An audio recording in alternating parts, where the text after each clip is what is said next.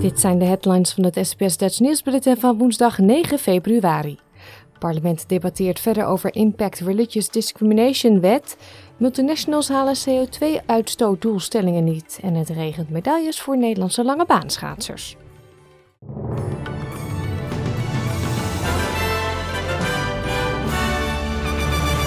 Labour-parlementslid Stephen Jones heeft gisteren tijdens het debat over de Religious Discrimination Wet van de Morrison-regering een persoonlijk verhaal gedeeld. Jones sprak over zijn homoseksuele neef die zelfmoord pleegde en zijn eigen zoon die genderfluid is. Jones zegt dat het parlement door de manier waarop ze zullen omgaan met deze wet een duidelijk signaal kan afgeven richting de homo- en transgenderjongeren.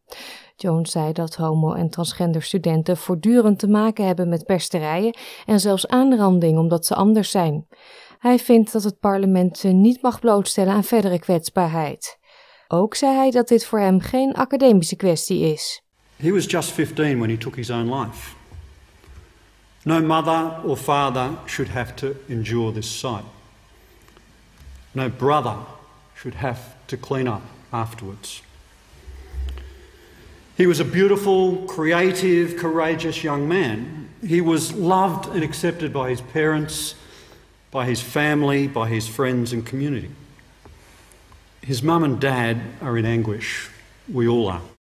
In de gewijzigde versie van de Religious Discrimination Wet mogen religieuze scholen homo- en lesbische scholieren niet wegsturen op basis van hun seksuele geaardheid. Transstudenten kunnen nog steeds wel worden weggestuurd vanwege hun genderidentiteit. Onder de gematigde politici binnen de federale regering heerst onvrede over de wijzigingen. Het Tasmaanse liberale parlementslid Bridget Archer sprak haar bezorgdheid uit dat het wetsvoorstel de antidiscriminatiewetten van de staat ter bescherming van de LGBTIQ-studenten zou teniet doen. Nobody should be discriminated against because of their religion, but this bill goes further and beyond protecting somebody's faith. I'm not prepared to stand by and see our state laws eroded to privilege one group over another. It's not okay to be cruel, offensive, or humiliating just because you can say it with conviction or point to a religious text to back it up. Andere parlementsleden, zoals conservatieveling George Christensen, vinden dat het wetsvoorstel niet ver genoeg gaat.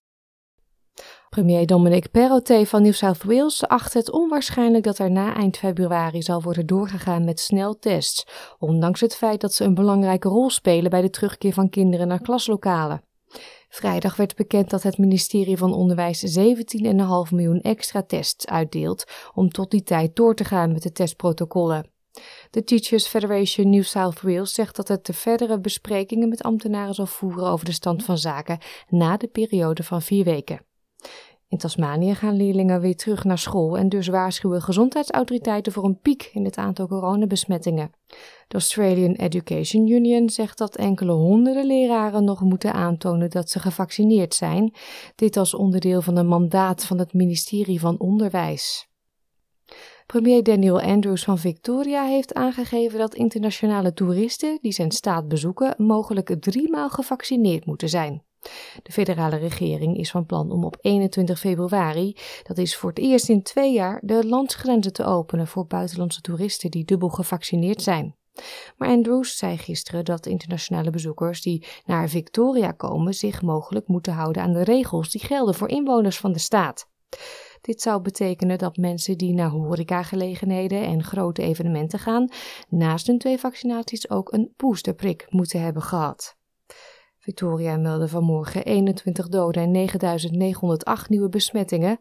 452 mensen liggen in het ziekenhuis, waarvan 71 op de intensive care en 27 aan de beademing. New South Wales meldde 20 doden en 10.312 nieuwe besmettingen. Er liggen daar 1906 mensen in het ziekenhuis met het virus, waarvan 132 op de IC. Een Australisch bedrijf voor elektrische voertuigen is van plan een fabriek te openen in Tennessee en daar in de herfst te starten met de productie van snelladers. De baas van Tritium zegt dat de organisatie haar wereldwijde strategie moest veranderen en moet reageren op de sterke vraag naar haar product in de Verenigde Staten. De Amerikaanse president Joe Biden zegt dat Amerikaanse onderdelen zullen worden gebruikt om jaarlijks zo'n 30.000 opladers voor elektrische voertuigen te produceren. So the benefits are going to ripple to thousands of miles in every direction. And, the, and these jobs will multiply in steel mills, small parts suppliers, construction sites all over the country in the years to come.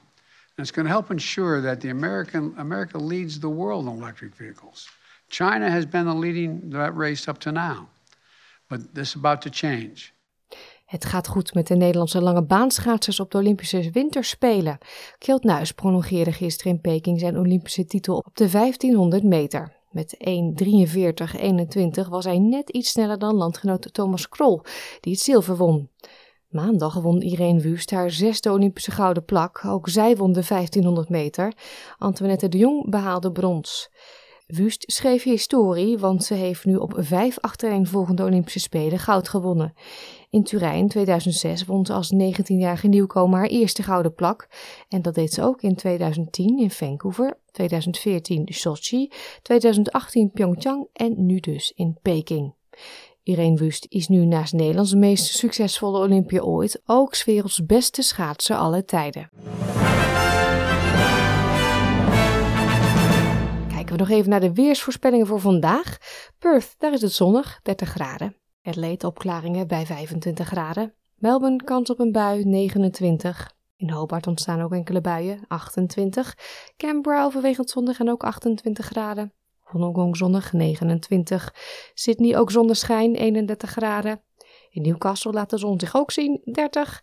Brisbane zonnig 31. Cairns gedeeltelijk bewolkt 31. En in Darwin een paar buien mogelijk met onweer. En daar wordt het 32 graden. Dit was het SBS Dutch Nieuws.